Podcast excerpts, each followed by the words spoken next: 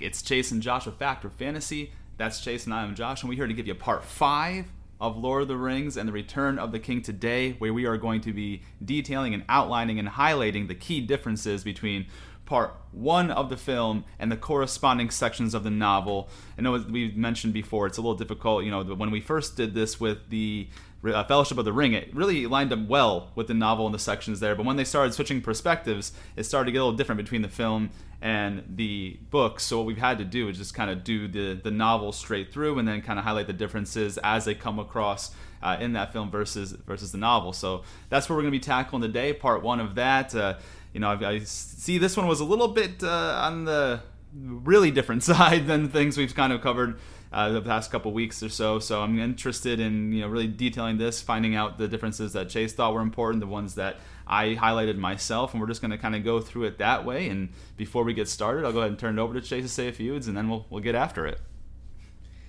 Yeah, I think this is the most notes I've ever taken on a, besides Harry Potter, on like a differences perspective. I uh and you know, when I was a kid, I really enjoyed this film. And now I look back and I still enjoyed it for what it was, I guess. I mean, I think the best way for me is I look at them like they're two separate franchises. and I'll let you take it away, Jay Nelly.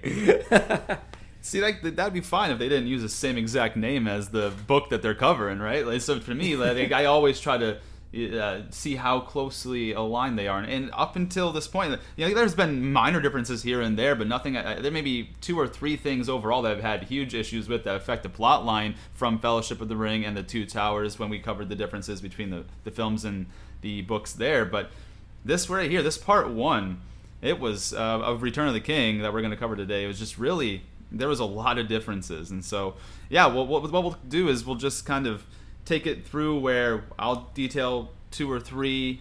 To give it back over to Chase, he'll detail two or three, and we'll just keep going like that until we get to the conclusion of it, and then you know, after this, it's really only two more episodes, right? It's the it's differences part two, and then it's our bonus episode where we close out with you know some rankings and some cool facts from the appendixes, and and then we're we're on to something new, you know. So it's uh, really cool that we're really tying this stuff together. It's you know, we got this week and next week, and then we got the bonus episode, and that's it for Lord of the Rings. And uh, you know, it's been it's been quite the ride. So uh, let's do a little cheers, guys. Uh, glasses in the air, and we'll get this thing rolling.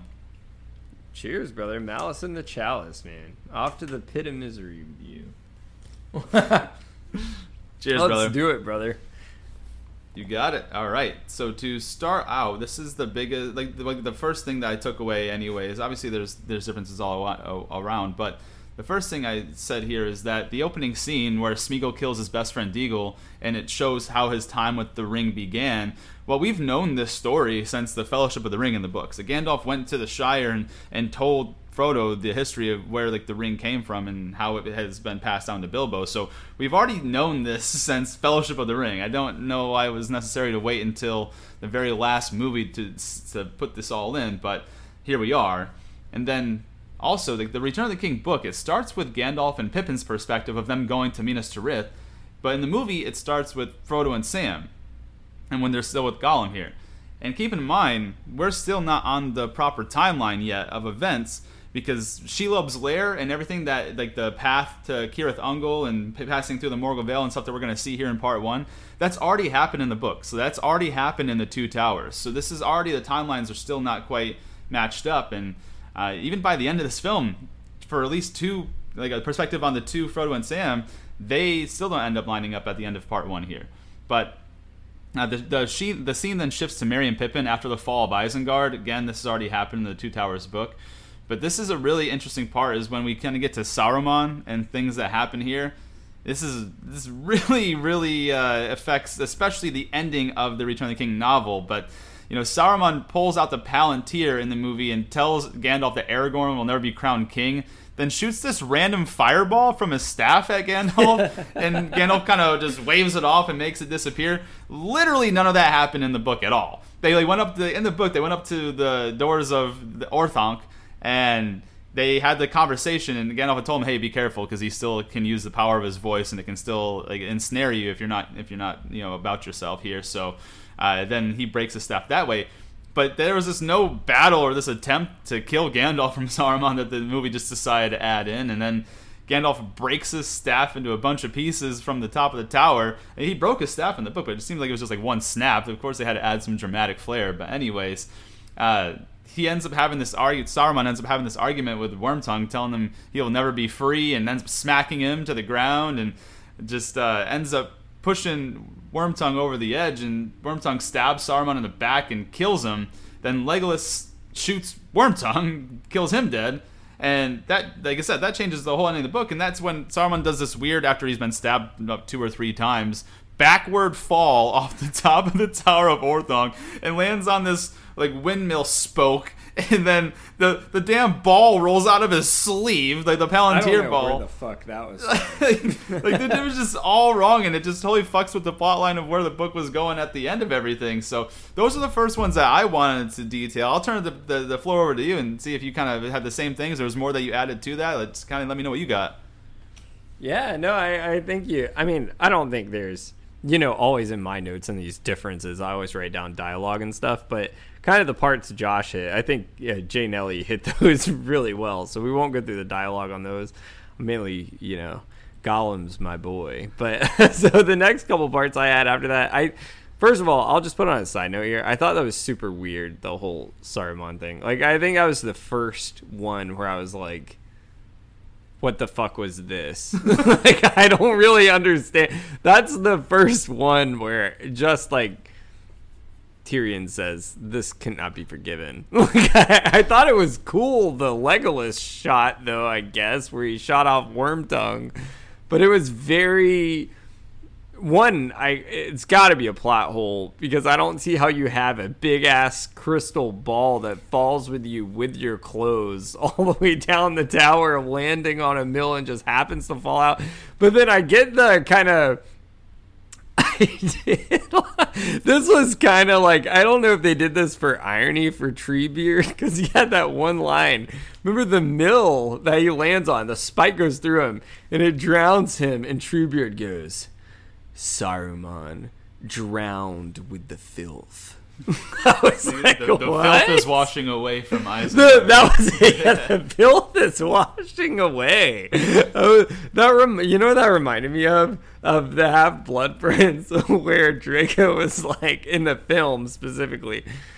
I ever do that, I'll throw myself off the astronomy tower. it was like there was no need to have that at all. In fact, you probably spent money computer generating everything and having it say that. I don't know. So kind of skipping down here, I did think it was cool. Uh, Legolas and Gimli play that drinking game. So I thought that was a cool ad because you know they're always back and forth. So I thought it was good. And uh, Gimli's like, last one standing wins. I thought it was really funny. And then kind of going back to what uh, you were saying a few weeks ago, and this has been a pretty popular debate that we put on social media is, you know, should Aragorn have ended up with Eowyn? Interesting ad here. Um, so Eowyn and Aragorn kind of have this moment, and Theoden goes, I am happy for you. He was an honorable man. It was not Theoden of Rohan who led our people to victory. Don't listen to me. You are young, and tonight is for you. So there's definitely something going on definitely something going on. Uh, was that, I don't recall this being in the book at all. I don't know about you. Was this in the book at all? This little Theoden? No, not at all. Because remember, they didn't go back uh, to that way right away in the book. At first, it was, and then this is another difference we're going to cover in just a little bit. Like Aragorn passed through there first, not with King Theoden, with the Dunedain and Elrond's sons, and that's when she argued with him about like you know not going to the path that they were going to take, and so they weren't even all there at the same time. like like uh you know, and then on top of that like even if i've got that part incorrect and this is supposed to be like the camp area before gandalf and pippin like run off to minas because like i said the timelines aren't matched up here between the book and the novel. I'm sorry the book and the movie the book and the novel are the same damn thing. Between the book and the film like they're, they're not lined up. So let's say this was the camp because I, I see what ends up happening here just a second like pippin grabs that. So if we're, we're in this area as well No, this is not happening because Eowyn's not with them. Eowyn was not with them at that point in time. So, which way, whichever way you slice it, you know, if you're talking about the way they own it back, like either Aragorn wasn't with Theoden or Eowyn wasn't with them. So there was no, there, this never happened. Yeah, it was it was interesting ad. I mean, I didn't mind it because I guess it didn't like affect the plot, but it definitely kind of aids your point there from a especially from a film perspective. I did like this part. Gimli, you know, they're drinking back and forth with Legolas, and Gimli's like, "It's the dwarves that go swimming with the little hairy women." he was. It kind of reminded me of Tormund, where he was like, and he was riding on that thing. But ironic because he's supposed to be like holding his liquor, liquor, and Legolas is like a slight tingling in my fingers. I think it's affecting me. I thought it was great. And uh, then, of course, Gimli passes out. He's like, What did I say? He can't hold his liquor? just pass it out, passes out. And Legolas goes, Game over. I thought it was great. Specifically, guys, this is in the extended version, so you won't see this in the theatrical release. I can see why, because it wasn't exactly important, but it was a cool ad. And then, uh, uh, just a couple more here, and I'll pass it over to you. Aragorn has this moment with the Gandalf, which in the book it was definitely not this way in the book, but I guess they were going off just a shot in the dark in the book. But Aragorn just says every day Frodo goes closer to Mordor out of nowhere, and Gandalf goes. How do you know that? Like Mithrandir, probably one of the smartest people in all the Middle Ages. Like, how do you know that? And Aragorn goes, "What does your heart tell you?" And Gandalf randomly, kind of like the Frodo Sam moment, just goes, "That Frodo is alive." Yes, he's alive. I don't know where they decided he was just randomly alive because in the book we were talking about probably because he could read through the mouth of Sauron and what they were saying about how, you know, maybe this is just a bluff, but all right, I'll take it. I don't know where that came from. And then uh, my favorite part of this entire film, I'll take it, I'll pass it over to you. You see the shot of Smeagol arguing with himself, and he goes, It's too risky. It's too risky. They stole it from us. Kill them. Kill them both. Shh. Quiet. Mustn't wake them. Mustn't ruin it now. But they knows. They knows they suspect us. And he's looking in the water. What's it saying, my precious, my love? Is Smeagol losing his nerve? No, not never. Smeagol hates nasty hobbits. Smeagol wants to see them dead. And we will.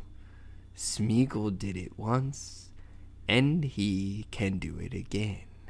It's ours. Ours. We mustn't get the precious. We must get it back. Patience. Patience, my love. First, we must lead them to her. We lead them to the winding stair? Yes, stairs, and then up, up, up, up, up the stairs we go until we come to the tunnel. And when they go in, there's no coming out. She's always hungry. She always needs to feed. She must eat all she gets is filthy orcses. And they doesn't taste very nice, does it, precious? No, not very nice at all, my love. She hungers for sweeter meats. Sam begins to wake up and looks over. Hobbit meat when she throws away the bones and empties all the clothes. Then we will find it. And take it for me! For us. Yes, we meant for us. Gollum! The precious will be ours once the hobbits are dead. You treacherous little toad, Sam comes in. No, no, master. Frodo looks at him. No, Sam, leave him alone. Sam, I heard it from his own mouth. He means to murder us. No, never. Smeagol wouldn't hurt a fly.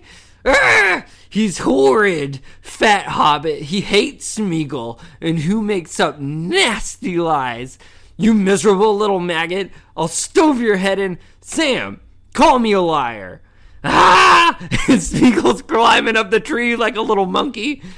You scare him off. We're lost.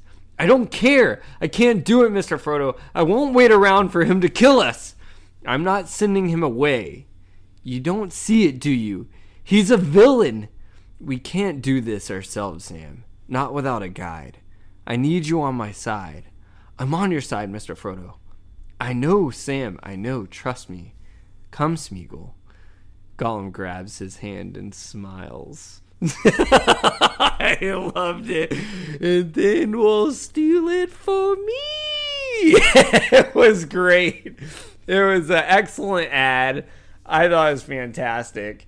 Amazing monologue. My favorite part of the entire film. What did you think of that little monologue there, Jay Nelly?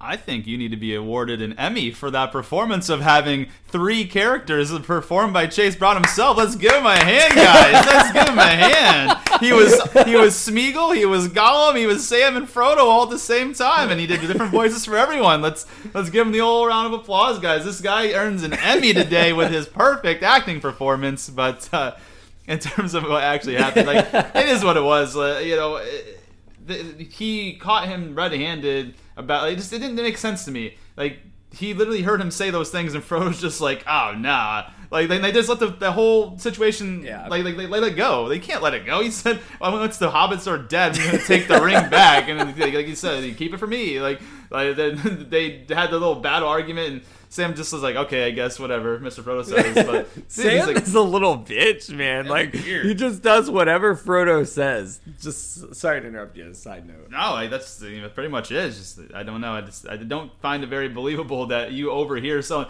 like like if me and you were going on a fucking camping trip and Yeah. there's this damn creature that can talk and then I overhear it being like. Hey, I'm gonna kill them when they're not paying attention. I'm gonna be like, "Yo, Chase, like he just said that," and he'd like, "No, he didn't." I'm like, "No, motherfucker, you did." like I, I got heard it. like, did like, like, like, I just heard it with my own ears. Like, you had a whole little episode and you missed it. I'm telling you what he said. Like I would not let that shit go because I'm like, all right, well then you're going by yourself because I ain't gonna sit here and get killed by this motherfucker because you don't want to listen. Like you know, so I don't know, man. It's just weird, but that's how I think about it. Yeah, it's yeah, it's uh anyways, back to you, Jay Nelly. Sounds like a plan, dude. Uh, I just want to take a second back to the Palantir part too, where it fell out of Saruman's like robe. Like you know, the big difference in how that happened is like in the book, Wormtongue actually threw it off of Orthanc and tried to hit either Gandalf or Saruman. The book says it could have been either one because of how much he hated both. So I thought that was interesting that it, they changed that fully. But to kind of go on pastwards, like, yeah, because I also enjoyed the the little uh, ad between Legolas and Gimli and that drink off, and you know this part of what happens with Frodo, Sam, and Smeagol is all on the two towers still. So this is that that's a difference in and of itself. But that I will say that Sam never did in the books c- confront Smeagol about trying to betray them or attacking him. Like like he overheard him saying some things, but he never like confronted him about it or like went to attack him. And Frodo never like had to hold him back. That, that was just like a slight difference there. I think all that does is try to grow the animosity between Sam and Smeagol and what ends up happening and like the culminating event of what comes later in this part. But definitely something to mention there. Also, when you were talking about Eowyn back in Rohan, they yeah she had this weird uh, moment with Aragorn and also with King Theoden, but. Didn't she also have this weird premonition dream that just came out of the fucking sky? She's like, Yeah, like, that was weird. I don't know, man. I don't know what that was. like I was standing on the edge of the abyss in darkness, and there was light behind me, but I couldn't turn around. Like, what the hell is this? Like that It shit kind of creepy too, honestly. Like she was sleeping on a couch or something, and I don't know. It was just very strange. And then obviously what happens next is Pippin goes and grabs a palantir from Gandalf while he's sleeping and uh, we have that whole moment there. But again, keep in mind that that this point is coming towards the end of the two towers, at least for this side of stuff. The perspective of Frodo and Sam still has a ways to go, but we're kind of coming to the point because where where the two towers ended off was when Pippin and Gandalf they were on their way to Minas Tirith right? So the two towers ending off from that perspective. Obviously, the two towers ending off from Frodo and Sam's perspective ended where uh, Sam tried to get Frodo's body back into himself against the gate and couldn't go any further. So they, this is we're starting to get to the end of the two towers from the perspective of you know Aragorn, Legolas, Gimli, Gandalf, Merry, Pippin, and so he ends up grabbing that Palantir and he has that weird episode with the Eye of Sauron inside the Palantir. And then this is the part that's really dumb. This is one of the biggest like faults in this movie is Aragorn went, goes and grabs a Palantir from Pippin and then faints. Like Aragorn grabbed the ball like and then he just like f- like falls limp. And that is 100% not accurate at all. Because if you guys remember, Gandalf tells Aragorn that he's the only one that can handle the Palantir because it's his by right, because yeah. he's the king of Gondor. And he even and Aragorn even uses that Palantir in just a little bit. Uh, you know, in terms of you're trying to line the sequences up, he uses it around this time after uh, Gandalf and Pippin leave for Minas Tirith when the Dunedain come in and talk to him about you know some potential plans and what they could be doing. So the fact that he grabs his Palantir and faints as if he didn't have the power to it, or like it was just too much for men to to hold, it's just factually inaccurate. it's like so bad.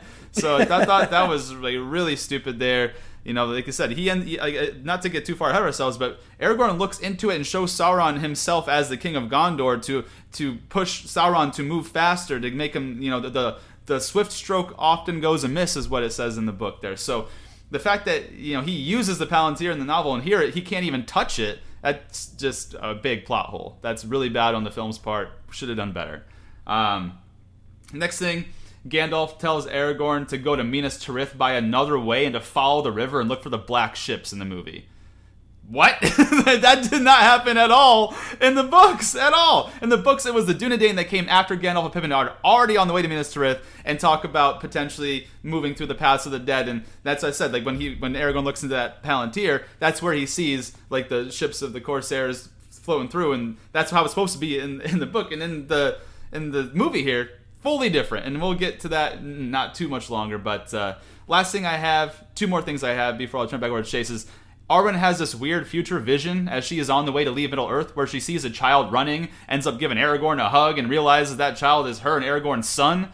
That doesn't happen in the book at all. Arwen's barely even in the book. Arwen's just an afterthought who just comes at the end and decides she's gonna be queen of the fucking world here. So I don't understand where that came from.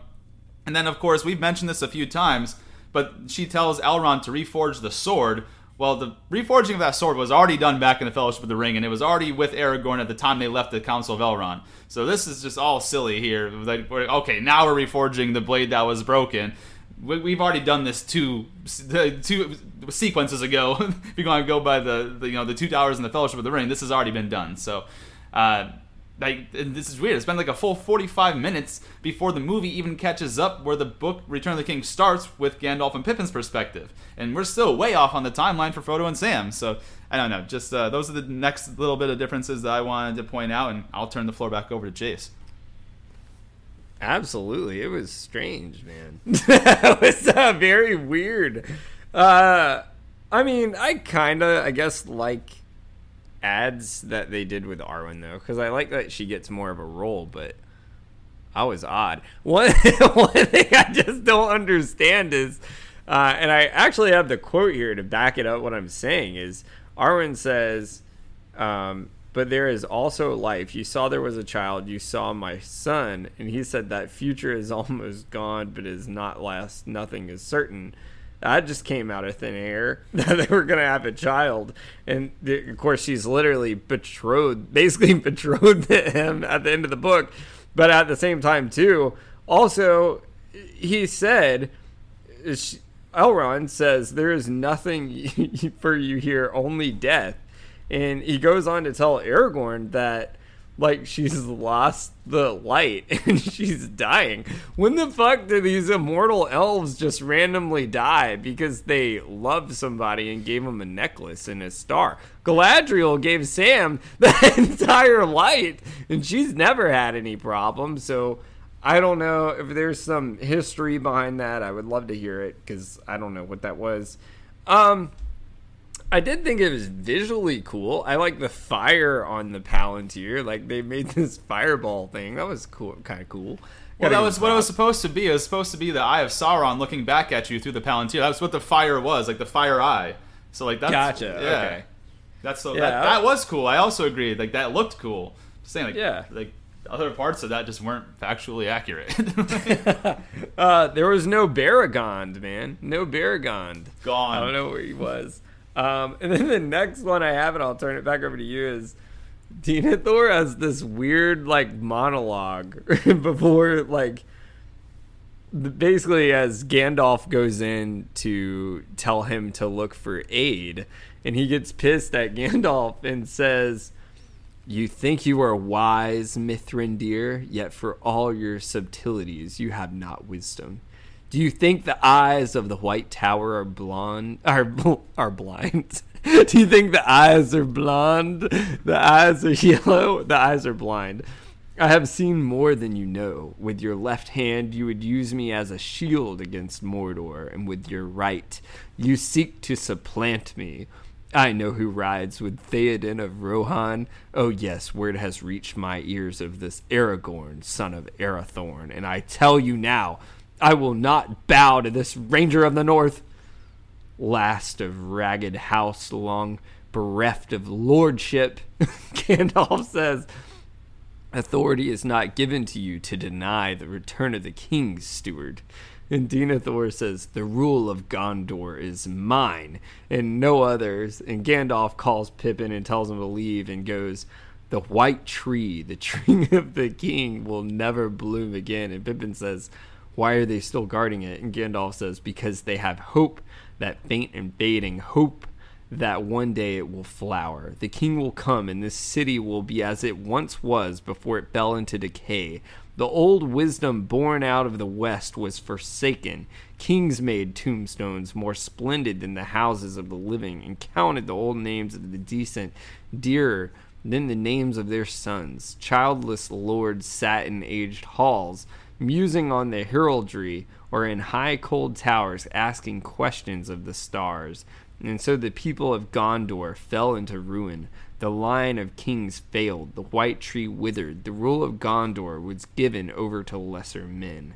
And Pippin looks out and goes, Mordor. And Gandalf says, Yes. There it lies. The city dwelt ever in the sight of shadow. And Pippin goes, A storm is coming. And Gandalf says, This is not the weather of the world. This is a device of Sauron's, making a broil fume he sends ahead of his hosts. The orcs in Mordor have no love of daylight, so he covers the face of the sun to ease their passage along the road to war.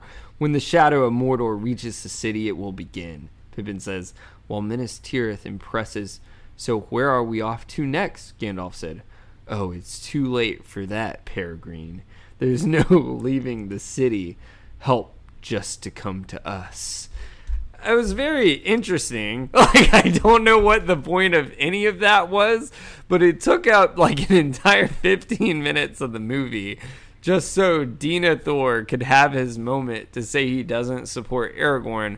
That doesn't happen at all. And I feel like they really try to make Denethor more look like a crazed mad king versus in the book it's more like yeah, he was sad, but he was still intellectual about the situation. And he's just like a, a crazy person. I don't know. What are your thoughts?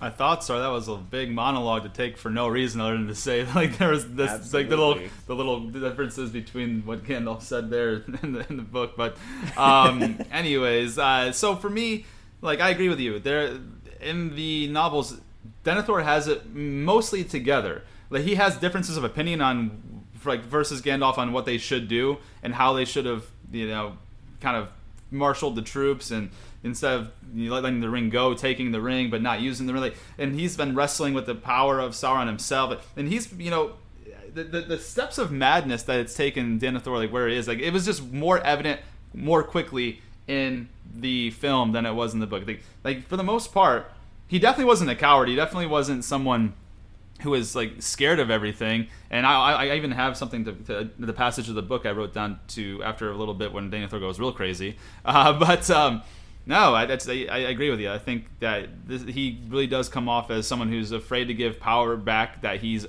you know had his whole life, which just isn't him at all. Um, he is he is very frustrated that it's been his people and his city that has been like getting the brunt of all of the forces of Mordor. But he's not been acting like you said, like a crazy person. He's not losing his mind and saying that I will never accept another king. Like that's what the steward's there for. The steward's there waiting the return of the king, which you know, hence the name of the book and the movie, The Return of the King. But yeah, I'm, I that's my thoughts on it for sure. Yeah, and with that, I'll turn it back over to you, Jay Nelly. Sounds good. And now we're kind of I'm in that same little spot here with Gandalf speaking to Denethor and saying, uh, you know, they have that little council meeting. But the big thing here that I, I thought was the biggest difference is that Gandalf gets mad at Pippin for offering his service to Denethor in the film. In the book, he was happy that he did it. He was like, "No, that was a good move. Like, I'm glad you did that." Because like now he's got someone almost on the inside, you know, being able to get some information or whatever. Maybe not from Denethor himself, but from other people around him. So, uh, yeah, I just thought that that's a, a, direct contradiction. He was mad at him for doing it in the film, happy at him for doing it in the book. So it's very different there. Uh, that also in the movie, it makes it seem like Gondor has no allies. It basically says you know call to Rohan for aid, and that was it. They, they, but keep in mind, and I wrote this down here from page thirty-one in, in my book. Uh, just want to dispute that notion because it shows all the people that came to Gondor's aid that they had plenty of aid. Well, not plenty, I should say. Like there's still like fewer men, but they weren't just alone on an island. Here it goes. It goes. And so the companies came and were hailed and cheered and passed through the gate men of the outlands marching to defend the city of Gondor in a dark hour, but always too few, always less than hope looked for or need asked. The men of the Ringló Val behind their son of their lord Dervorin striding on foot, three hundred. From the uplands of Morthond, the great Blackroot Vale, tall Duinhir and his sons Duilin and Derufin, and five hundred bowmen. From the Anfalas, the Langstrand far away, a long line of men of many sorts, hunters and herdsmen, and men of little villages, scantily equipped save for the household of Golasgil their lord, and from Lamedon a few grim hillmen without a captain, fisherfolk from the Ethir, some hundred or more spared from the ships. Hirluin the fair of the green hills from Pinnath Gelin, with three hundred of gallant green-clad men, and last and proudest Imrahil, prince of Dol Amroth, kinsman of the lord, with gilded banners bearing tokens of the ship and the silver swan, and a company of knights in full harness riding grey horses, and behind them seven hundreds of men at arms, tall as lords, grey eyed, dark haired, singing as they came. And that was all, less than 3,000 full told. So that all I wanted to do there is just show that they had aid outside of Rohan. The film made it seem like Gondor was on an island. And keep in mind, Prince Imrahil plays a huge role in this book, and he just doesn't exist in the film at all. So that's just one of the things I wanted to mention. Really big moment there, big difference. Moving on from that, uh, the king's head that Frodo and Sam found in the book, it was kind of described as defiled, like orcs uh, ravaged it and made their own markings on it. But it was in perfect condition. I mean, it was knocked off the statue, but it was in perfect condition with the crown on its head when Sam and Frodo found it near the Morgul Val. Then from there, I thought that this was a really cool visual watching the Witch King come out of the Minas Morgul and the army coming out of the gates and him riding the Nazgul and the Nazgul screeching. I thought that was a sick visual, but again, we're still not caught up with the timeline of the book in this perspective. So uh, that was the only difference there I wanted to mention. But I did like that visual. One of the few things that I really liked better about this film than this part of the novel. Uh, it was also really cool to see. This is this is another one ad right afterwards. Is the actual fight at Osgiliath that made Faramir and other survivors ride across the fields of the Pelennor. So in in the book, it doesn't really show that battle. It just shows Faramir and four other people riding back on horses while being chased by the Nazgul.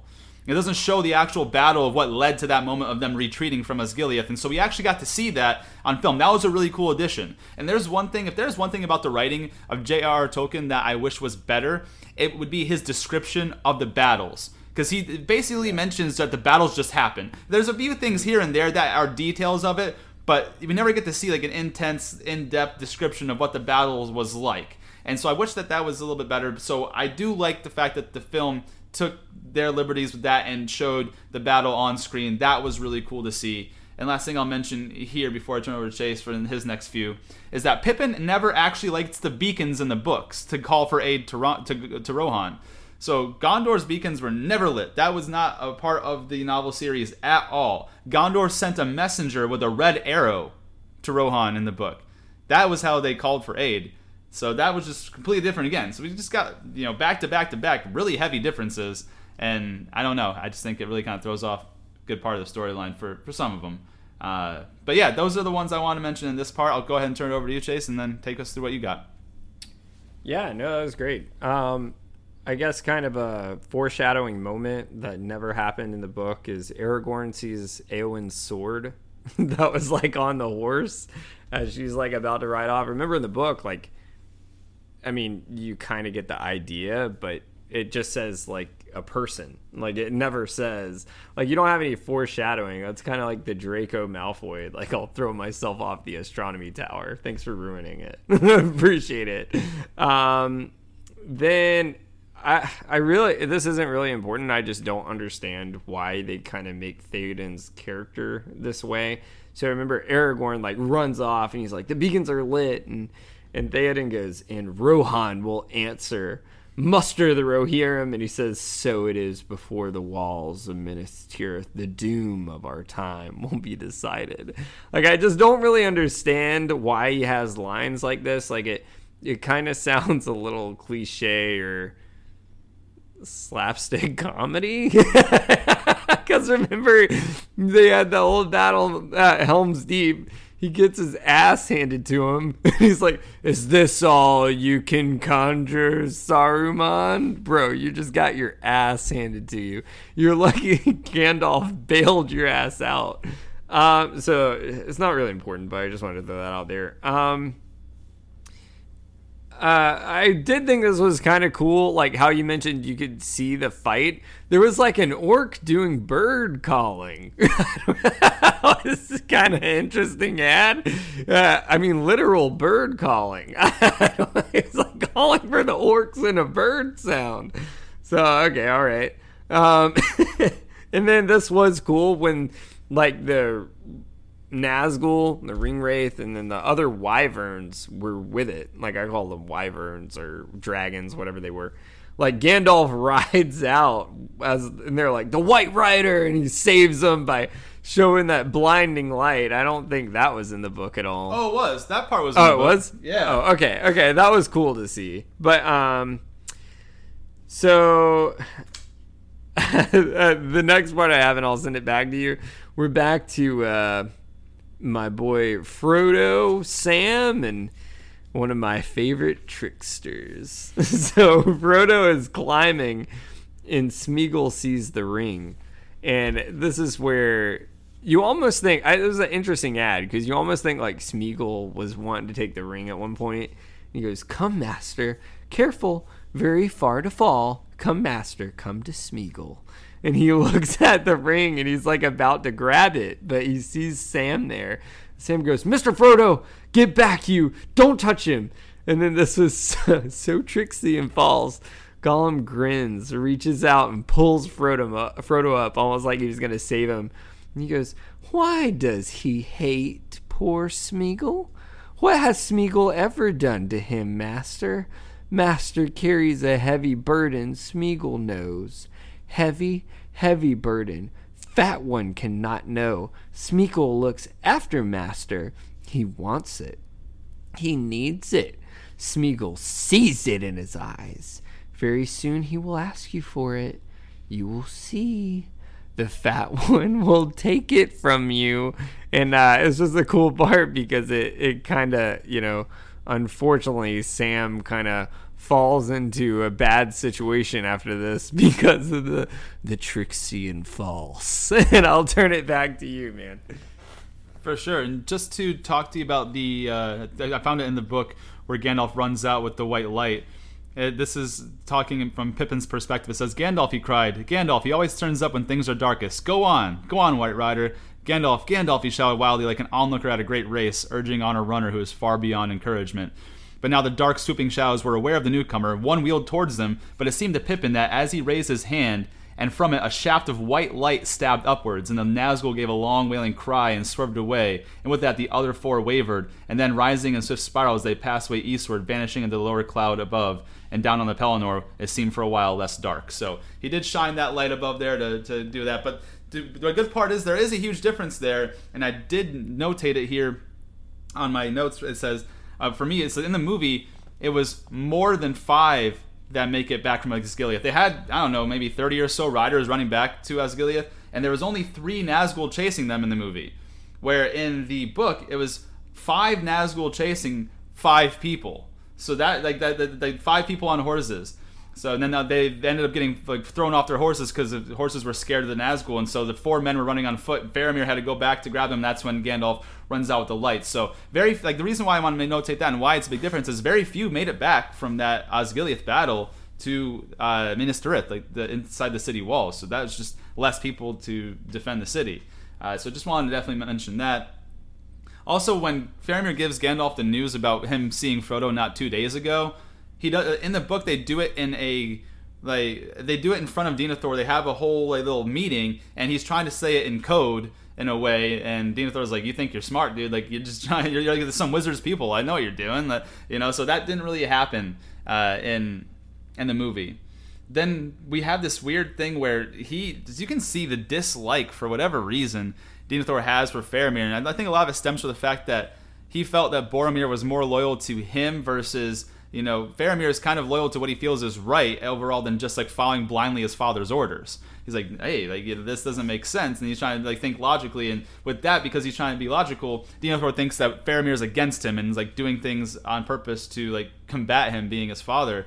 And so that's I think that really leads to a lot of the animosity between the two because then he, like falls down and he has this weird. This is only the extended edition as well, right here. This part that I'm about to talk about. But he looks up and almost like like a guy in the desert who sees water as a mirage, or like you know these pirates where they saw mermaids in the sea. That Denethor has this mirage of Boromir that just came out of nowhere. That's standing behind Faramir, turns around and smiles at him. He's like, "My son!" Like he has this really weird illusion that just didn't ever happen. I don't know why. So yeah, Denethor has this vision of Boromir, and uh, like disappears as he comes back to himself. So what that does, and almost to Chase's point, it really shows in the film like the madness growing inside him at an accelerated rate more than anything. Uh, also thought this was cool. This was an interesting ad when Faramir and Pippin were talking about the armor Pippin was wearing and how it used to be, be Faramir's once before as a child, and he like kind of leaves evidence to what I was saying. And Faramir's telling Pippin how similar Boromir was to Denethor and how uh, Pippin thinks that Faramir has strength of a different kind, and so I thought that that was pretty cool. A couple more things, and I'll turn it back to Chaser just because I know he's probably going to try to go through a bunch of the damn monologues. So I'm just going to try to get a, I'm going to try to get ahead of it, so that way we tackle the important parts of it. Is that Smeagol never throws away the Hobbit's food in the book? That doesn't happen. That's a complete ad, unnecessary.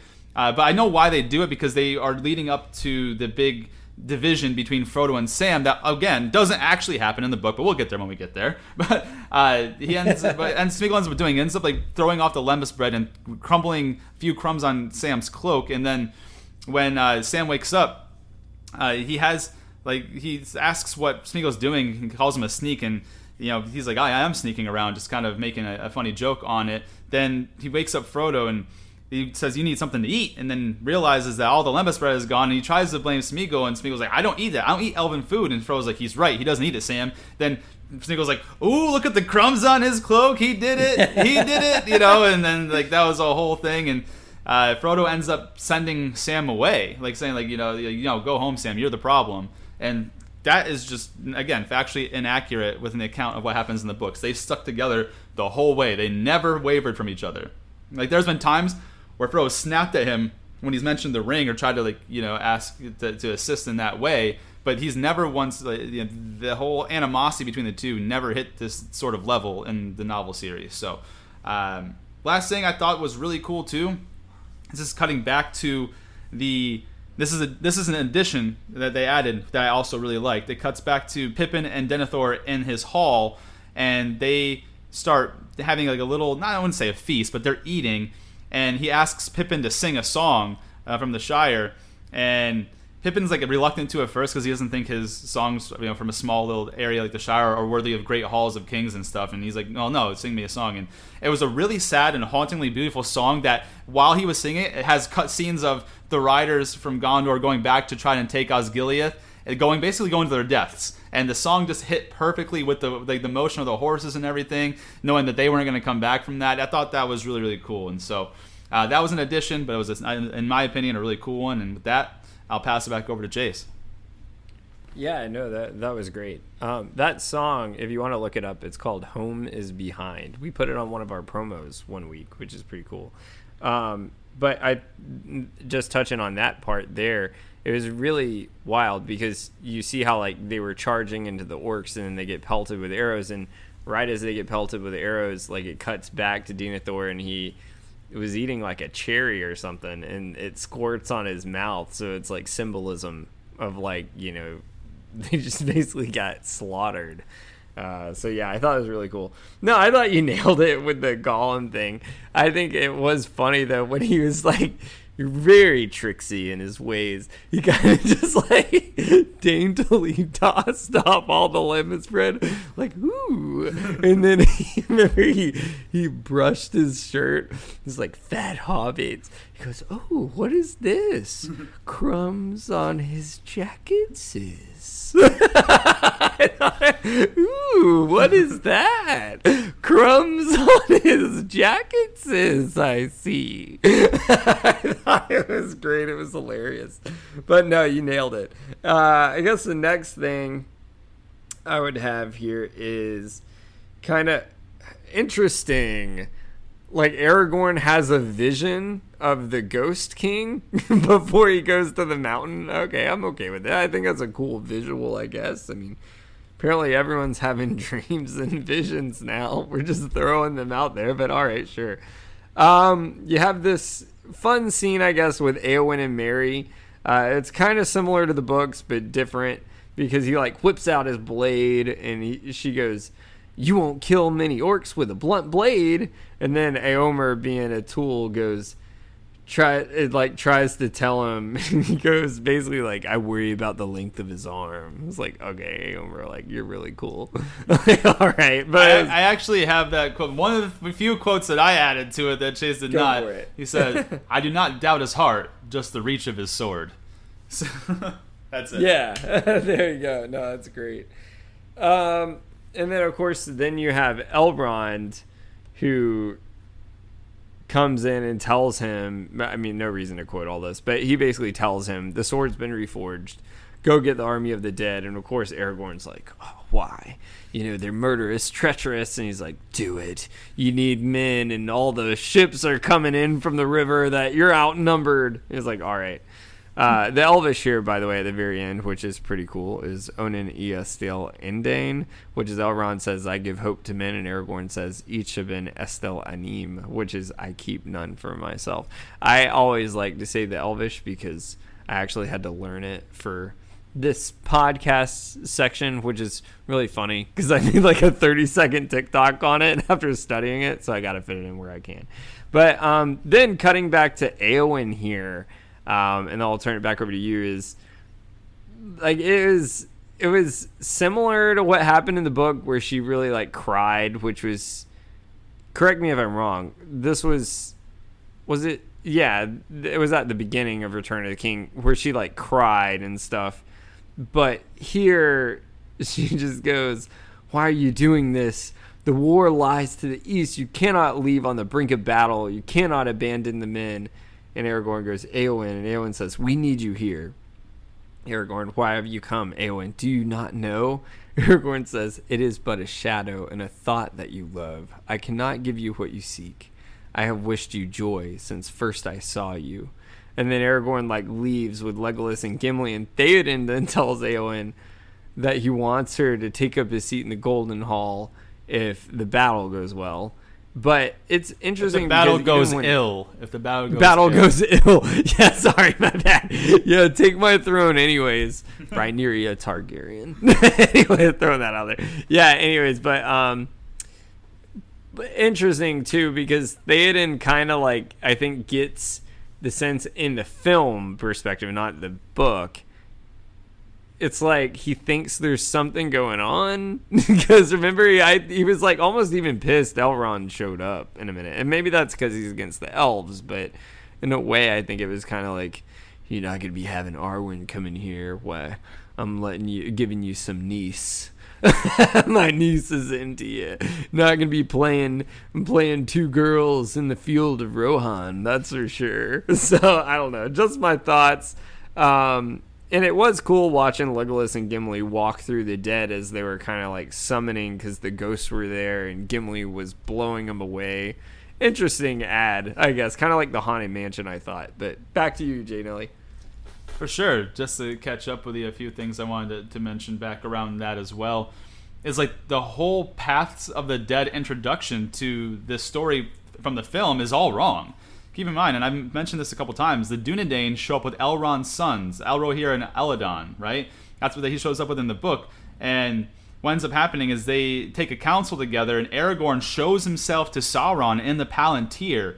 And in seeing him in the Palantir, uh, he found out part of like the plan from Sauron. He saw the ships that are going to be attacking that no one knows for. It's like a secret attack, and Aragorn saw that by looking into the Palantir, which again would lead earlier to when Aragorn fainted from the Palantir, make that really stupid because that doesn't that makes no sense.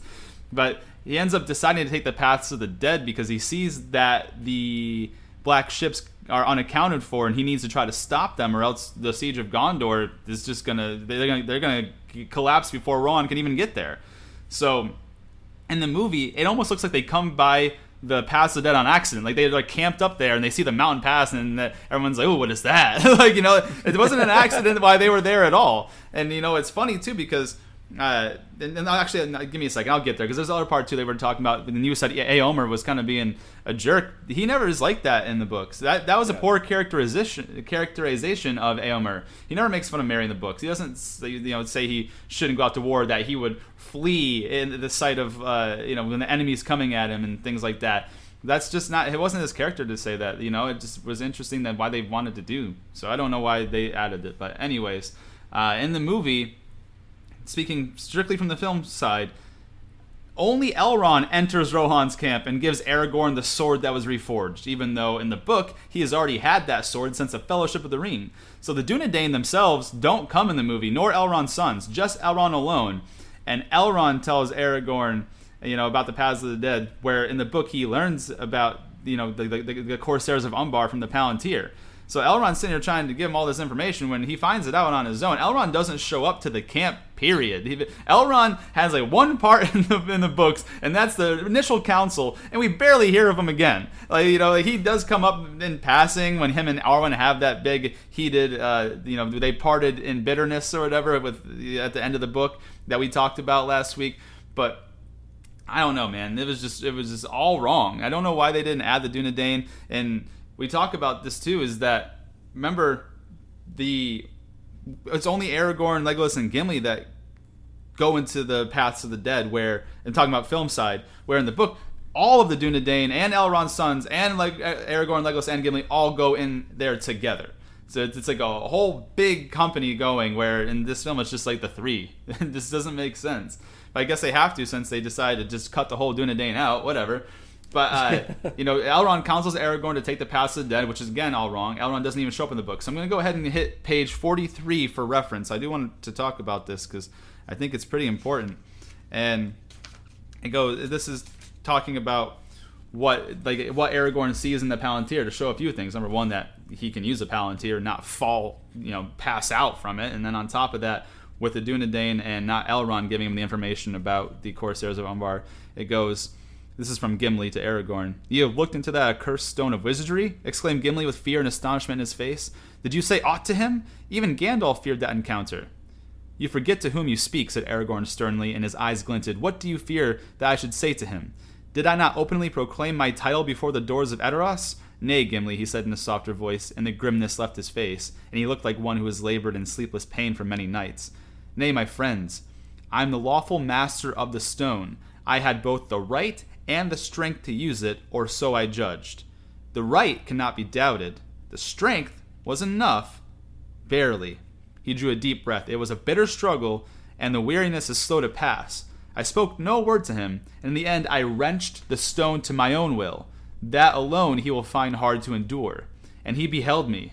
Yes, Master Gimli, he saw me, but in other guise than you see me here. And if that will aid him, then I have done ill. But I do not think so. To know that I lived and walked the earth was a blow to his heart. I deem for he knew it not until now. The eyes in Orthanc did not see through the armor of Theoden, but Sauron has not forgotten Isildur and the sword of Elendil. Now, in the very hour of his greatest designs, the heir of Isildur and the sword are revealed, for I showed him the blade reforged. He is not so mighty yet that he is above fear, but doubt ever gnaws him. He's like, but then Gimli says, but he wields great dominion nonetheless, said Gimli, and now he will strike more swiftly. The hasty stroke often goes astray, said Aragorn. We must press our enemy and no longer wait upon him to make the move. See, my friends, when I mastered the stone, I learned many things. A grave peril I saw coming unlooked for upon Gondor from the south that will draw off great strength from the defense of Minas Tirith. If it is not countered swiftly, I deem that the city will be lost before ten days be gone. And he says, Then Lawson must be, said Gimli, for what help is there to send thither? Then how could it come there in time?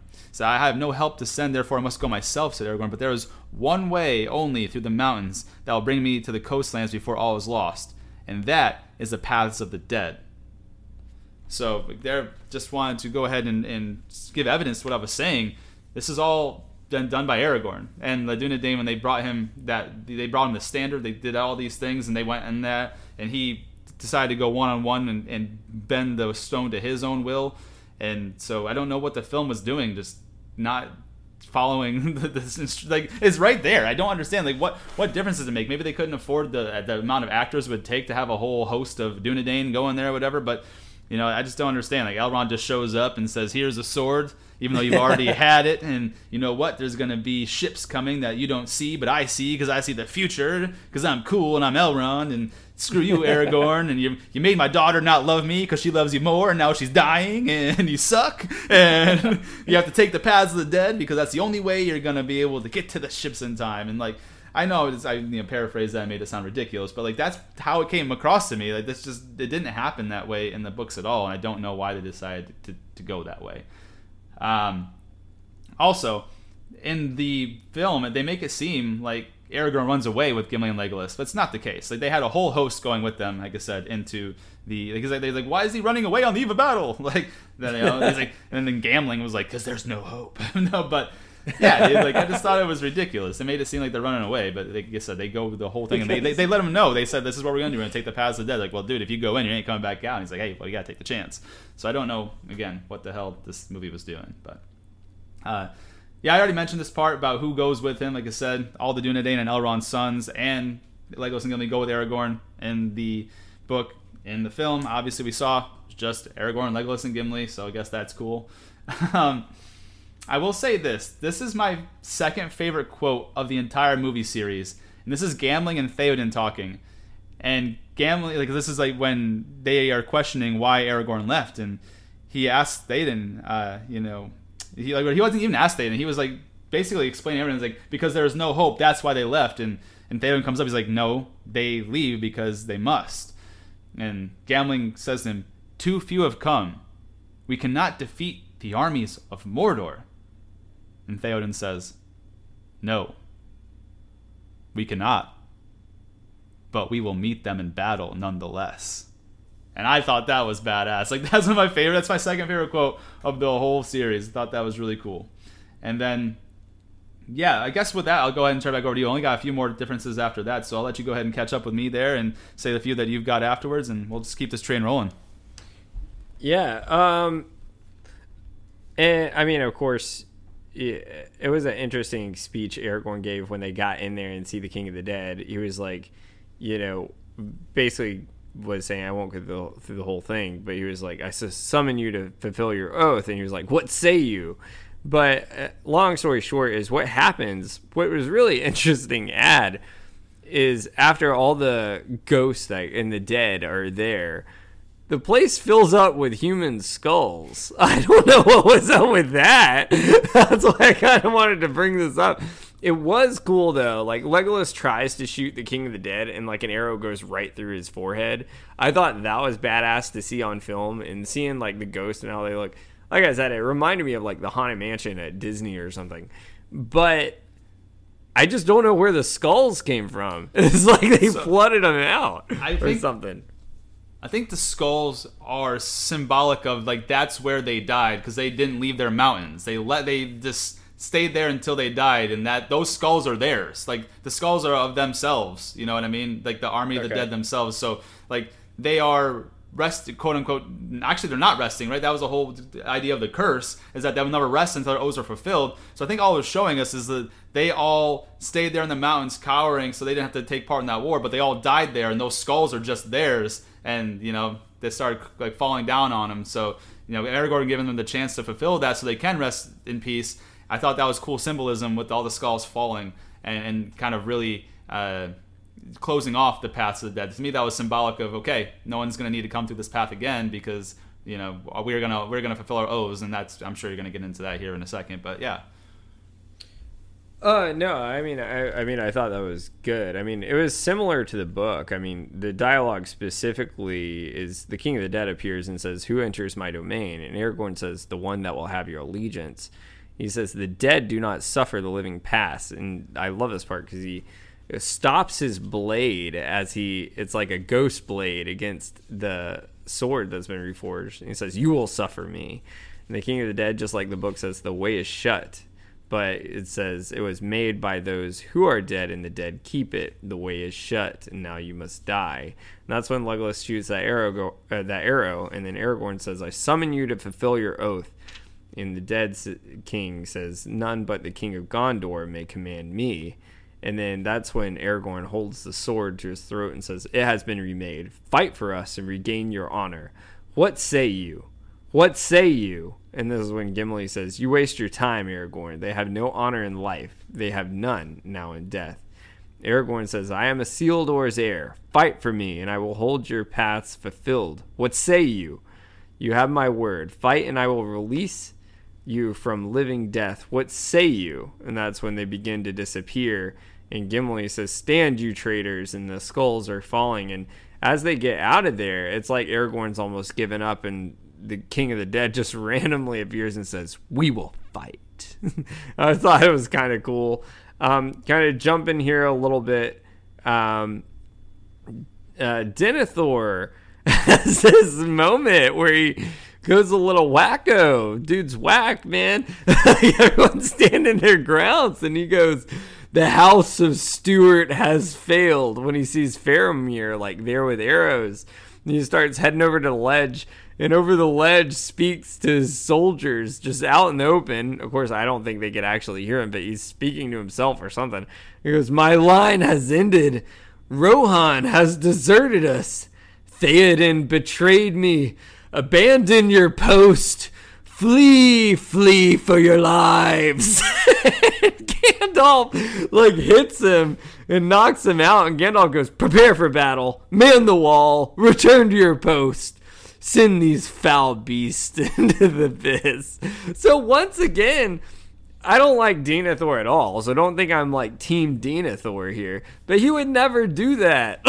Like? I don't know, man. I think it's kind of like almost like a Hermione thing, but in a bad way. They tried to overblow his character into almost like the Mad King or something from Game of Thrones. And last one, and I'll send it back over to you is, um, this was cool. Like they were Gondor was slinging pieces of the broken castle back at the orcs, and then Nazgul was like flying around like with the other wyverns, throwing men off the tower, and um, as like the rubble like gets thrown from Gondor, it lands on one of the orcs in front of that deformed orc. I call him. I don't think he actually had a name, but um, at this point, uh, this is really cool because Gandalf is telling uh, Pippin to go back, and I counted. Gandalf takes out nine orcs on his own, but then Pippin, I guess, proves his his Hobbit warrior self. And right as one's about to attack Gandalf, because he's saving Pippin here, wouldn't have to deal with that if Pippin wasn't there. He stabs him and saves Gandalf, and so uh, uh, that was I thought was kind of a, a cool moment there. And um, the deformed orc gives this speech that's interesting. He goes, Fear the city, it's rank with it. Let us ease their pain, release their prisoners. And that's where the heads come out of the catapults, like the book. But definitely a little bit different. And um, at, at this point, it, you know, uh, this is uh, when I'll turn it back over to you because I'll kind of let you take the end here because I know it's one of your one of your favorite parts, right? One of your favorites. uh, all a mess. Um, but just to go back a little bit to the Paths of the Dead, because you had mentioned, you said that you know you thought that the uh, the dialogue that Aragorn had was pretty accurate when it comes to the book. It actually wasn't, and like I'll just read like this little passage in the book of what how that actually went. And that's why I have such a big problem with it. They never had a confrontation. Like the the King of the Dead and Aragorn never like had a confrontation with each other like face to face or anything like that. It says. Uh, coming this is from Gimli's perspective and gonna go through this here. It says the company now mounted again and Gimli returned to Legolas. They rode in file and evening came on in a deep blue dusk and, fe- still fear pursued them. Legolas turning to speak to Gimli, who looked back, and the dwarf saw before his face the glitter in the elf's bright eyes. Behind them rode uh, Elladan, last of the company, but not the last of those that took the downward road. The dead are following, said Legolas. I see shapes of men and horses, and pale banners like shreds of cloud, and spears like winter thickets on a misty night. The dead are following. Yes, the dead ride behind. They have been summoned, said Elladan. And the company came out at last of the ravine, as suddenly as if they had issued from a crack in the wall, and there lay upon uplands of great vale before them, and the streams beside them went down with a cold voice over many falls. Where in Middle Earth are we? said Gimli, and Elladan answered, We have descended from the uprising of the Morthond, the long chill river that flows to the last sea at the walls uh, and washes the walls of Dol Amroth. You will not need to ask hereafter how it comes its name. Blackroot men call it. The Morthond Vale made a great bay that beat up against the sheer southern faces of the mountain. Its steep slopes were grass grown, but all was gray in that hour, for the sun had gone down, and far below lights twinkled in the homes of men. The vale was rich, and many folk dwelt there. Then, without turning, Aragorn cried aloud so that all could hear Friends, forget your weariness. Ride now, ride. We must come to the stone of Erech before the day passes, and long still is the way. So without looking back, they rode the mountain fields until they came to a bridge over the growing torrent and found a road that went down into the land. Lights went out in the house and hamlet as they came, and the doors were shut, and the folk that were afield cried in terror and ran wild like hunted deer. Ever there rose the same cry in the gathering night The King of the Dead! The King of the Dead is come upon us! And bells were ringing far below, and all men fled before the faces of Aragorn, but the great company in their haste rode like hunters until their horses were stumbling with weariness, and thus just before midnight, and in darkness as black as the caverns in the mountains, they came to the hill of Erech. Long had the terror of the dead lain upon that hill, and upon the empty fields about it. For upon the top stood a black stone, round as a great globe, the height of a man, that was half buried in the ground.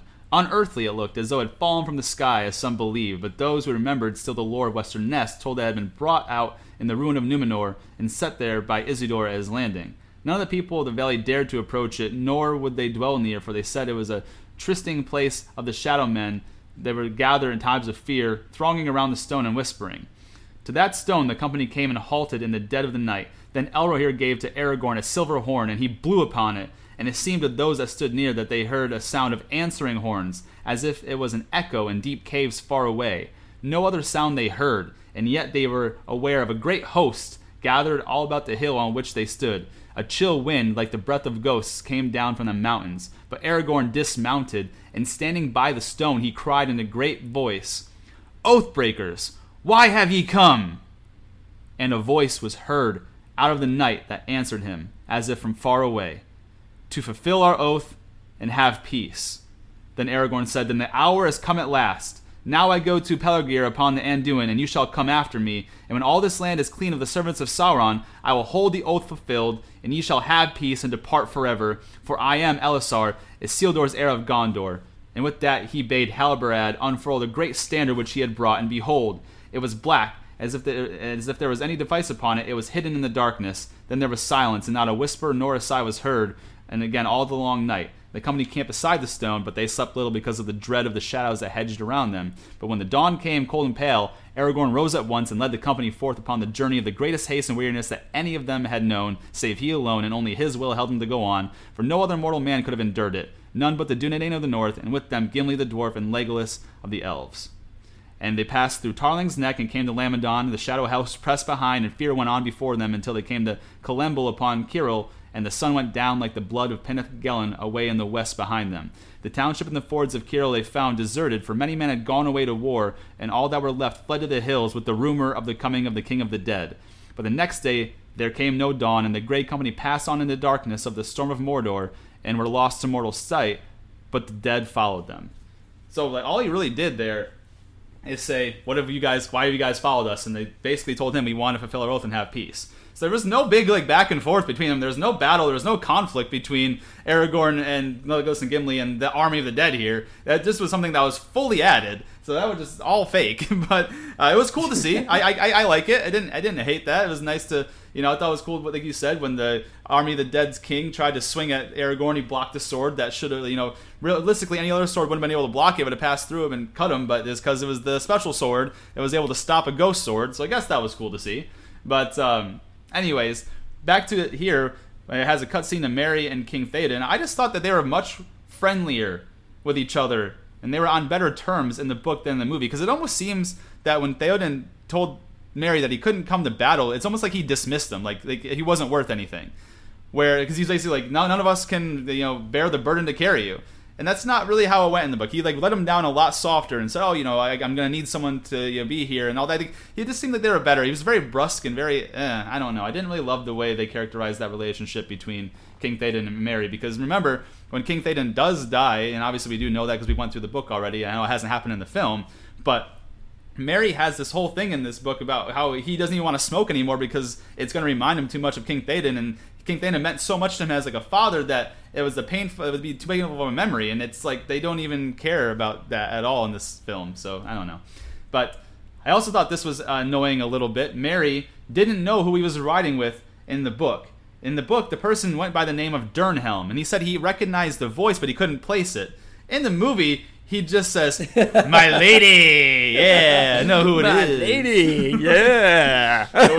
Hottest lady in the Rohan, picking me up. Yeah. Suck it, Eomer, Suck it.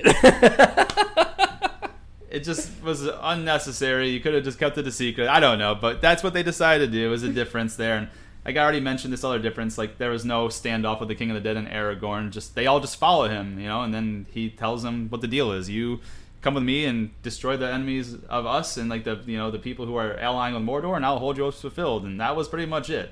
Uh, but then to go back to Gondor, Faramir's injury in the book was a poison dart. And Chase and I actually talked about this a little bit when we were like, asking, like, "Hey, was that poison dart? Was like a blow dart? Could have been like just done through a crossbow." And so we actually had a whole conversation about what it was. Where in the movie it was just two arrows. Like I don't, I don't understand. But okay. Uh, then I also with this part here, we're talking about Gandalf and Denethor. Chase talked about this a little bit with Denethor having that crazy monologue of like, "Flee, abandon your posts, and like just let them overtake Gondor." You know, uh, Gandalf never hits Denethor to take command of the defenses. Denethor never tells the men of Gondor to abandon their posts or flee for their lives. And to prove that, I actually went ahead and added the uh, the page numbers here because I definitely think this is important enough to, to go over. This is uh, for me on page 94, and it says, Messengers came again to the chamber in the White Tower, and Pippin let them enter, for they were urgent. Denethor turned his head slowly from Faramir's face and looked at them silently. The first circle of the city is burning, Lord, they said. What are your commands? You are still the Lord and Steward. Not all will follow Mithrandir. Men are flying, and the walls are eh, flying from the walls and leaving them unmanned. Why? Why do the fools fly? said Denethor. Better to burn sooner than late, for burn we must. Go back to your bonfire, and I, I will now go to my pyre. To my pyre, no tomb for Denethor and Faramir, no tomb, no long slow sleep of death embalmed. We will burn like heathen kings before ever a, a ship sailed hither from the west. The west has failed. Go back and burn. So he's literally telling them to get to your post. Like, go ahead and die at your post. Like, for sure, die, because, like, we've got no hope. But he never once tells them to flee or run for their lives. That just didn't happen. So, and then. Flee! Run for your life! Could you imagine someone in charge telling you that shit? What? like- what? ridiculous, but I guess that's what they want to do to put Gandalf in charge of the defense of the city at that point. Just ridiculous, but you know, I also thought it was they, they added Pippin saving Gandalf's life for funsies. You already mentioned what ended up happening. That orc, like while Gandalf's back was turned, fighting a bunch of them at the same time. One was about to kill him from behind, and Pippin stabbed him. You know, right after Gandalf said, like, you know, this is no place for a hobbit. Well, he, that's a little kind of foreshadow full circle that happens within I don't know 30 seconds, and then you know again I was like, oh, well, I guess maybe you did you were helpful after all here, even though I was saving you, but that's fine. So I thought that was just a fun ad, and then Yeah. On top of that, you know, we're talking about really not to like close out the the film here, uh, but this is the last big difference that I noticed of the film is that you know how they had these large oliphants that were mentioned in the book and they were going there. Well, if I'm not mistaken, and unless I was not wearing glasses, I was looking on the screen and saw some huge ass rhinoceroses out of nowhere. fucking rhino, Dude, man. they're just fucking large ass rhinos carrying like the catapult things, and I don't remember my rhinos being mentioned at all in the book, but maybe I I'm thought wrong. This was, I thought we were watching Lion King 2, man. I, I was waiting for the giraffes to show up with it. I was like, where the fuck are these zebras and giraffes? Um, From dude, I'm the day we arrived with the, what was it fucking called? The the gourd or some shit, whatever the fuck it was. Oh, Grond, think Grond, yeah. The, The Grond. you know, it's, it's actually really funny too because this next part here, where they, the, the, the captain, the, the deformed face guy, is telling them to break through that gate, and the I don't know, the lieutenant or whatever is saying, "Hey, like we can't get through." And he's like, "Well, we're gonna bring like the Grond or whatever." Um, so I just thought. I never, I didn't remember seeing this. I'll be honest. I had the conversation with Chase. I was like, dude, I don't think this happened in the book at all. Chase like, no, like I, I remember that happening. I was like, shit, then I must have really like overlooked it. And sure as hell, we went back and read the passages of the book, and there was the Grond thing with the wolf wolf with the shape of the forehead, or like the, and the shape of the body of the wolf with like the steel chains around it that was used as a battering ram to blow it to hell. And I just, I guess I just over like oversaw it. So I was annoyed with it at first, and I realized like shit, like I was the one in the wrong. Like I guess it was in there. So cool. So I'm glad that the the, the movie did something to kind of prove me wrong in a way. I'm glad that we had did the research ahead of time before we, we started it. But yeah, it was just really really interesting. I just, that was a com- really funny. a complete I, I oversight. was so glad I was like, you know, let's just because you had me convinced. I was like, nah, maybe I like mistaked it with Helm's Deep where they were trying to take out that door, and I was like, oh, thank God we looked that up, or someone would have destroyed our ass on social media. Anyways, sorry. Yeah, no, that, that's pretty much it. And that's the last big difference that I really had between like the film and the novel for this part and the sequences that followed along. Outside the fact that we're still not caught up with Frodo and Sam as as it pertains to it, because they still haven't even gotten to Shelob's lair, and they've already gotten past the Shelob's lair in the Two Towers. You know, they ended up with the orcs taking Frodo and Sam running against the door and getting there not in, in enough time. So we're still not caught up there either, you know, and we're already halfway through the movie now because we got the part one here completed, and we're still not caught up with where they're at. So I don't know, man. It, like, it, it's it's fine. It was cool, but that's the last big difference I have. Did you have any more before we, you know, kind of close up shop? No, man. I mean, on on the bright side to to your aid here, I mean, it was a little different. They were pulling pulling that shit with rhinos. I don't remember it describing that part, but okay, it was an interesting little little there. But no, I was uh. I don't know. I I don't know how I feel about this one. I don't I don't know. I'm I love I love the visuals. Like the visuals are really good. Like if I was going for Michael Bay syndrome, I'd be all about it, man. Like the visuals were cool, but I don't know. There was just some things in there. some things that uh you know, Tyrion says this just cannot be forgiven. I don't know. What what are your thoughts on the film overall?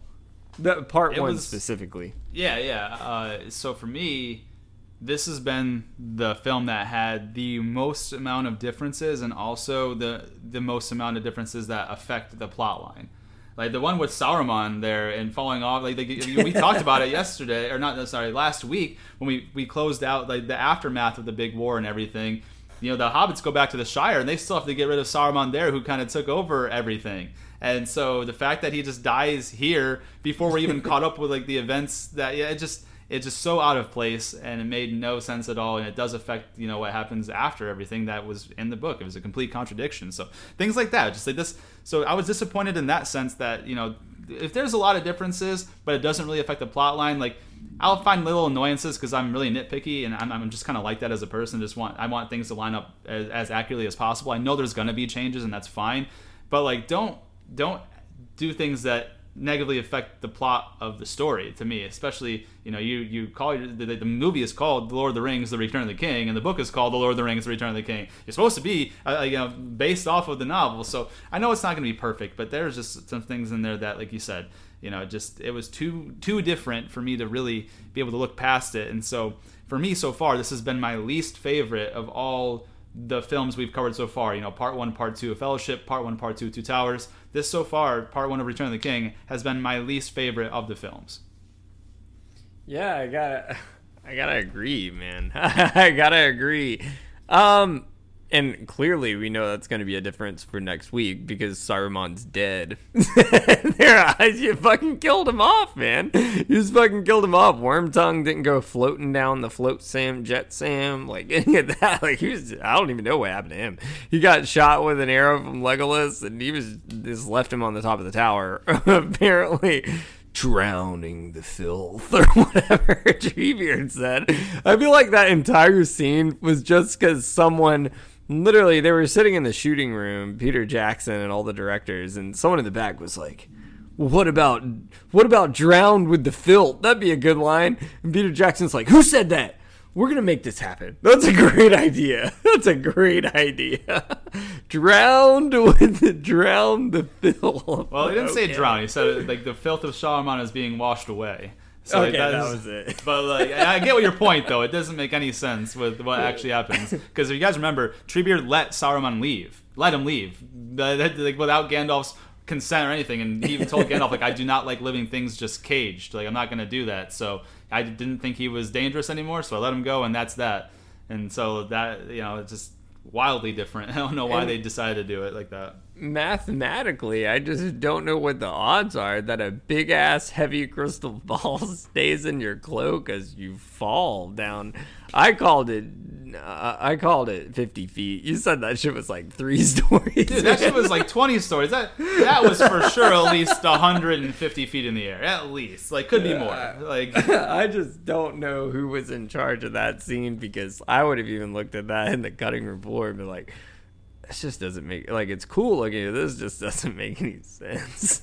Got the, the bridge mill like stabbed him.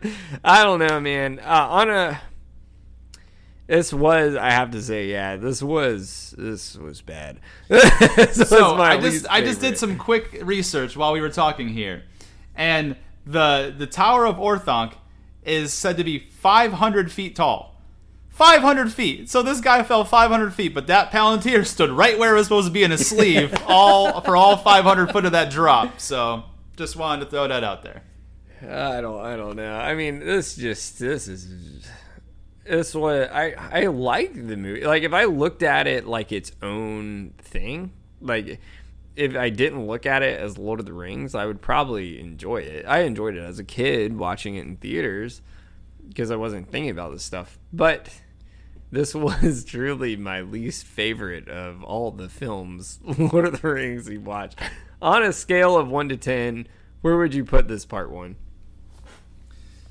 For me, I would give this on a scale of 1 to 10, part 1 of The Return of the King, the extended edition. I would give it 7.1 out of 10. That's pretty rough. passing though, still pass. I would give it.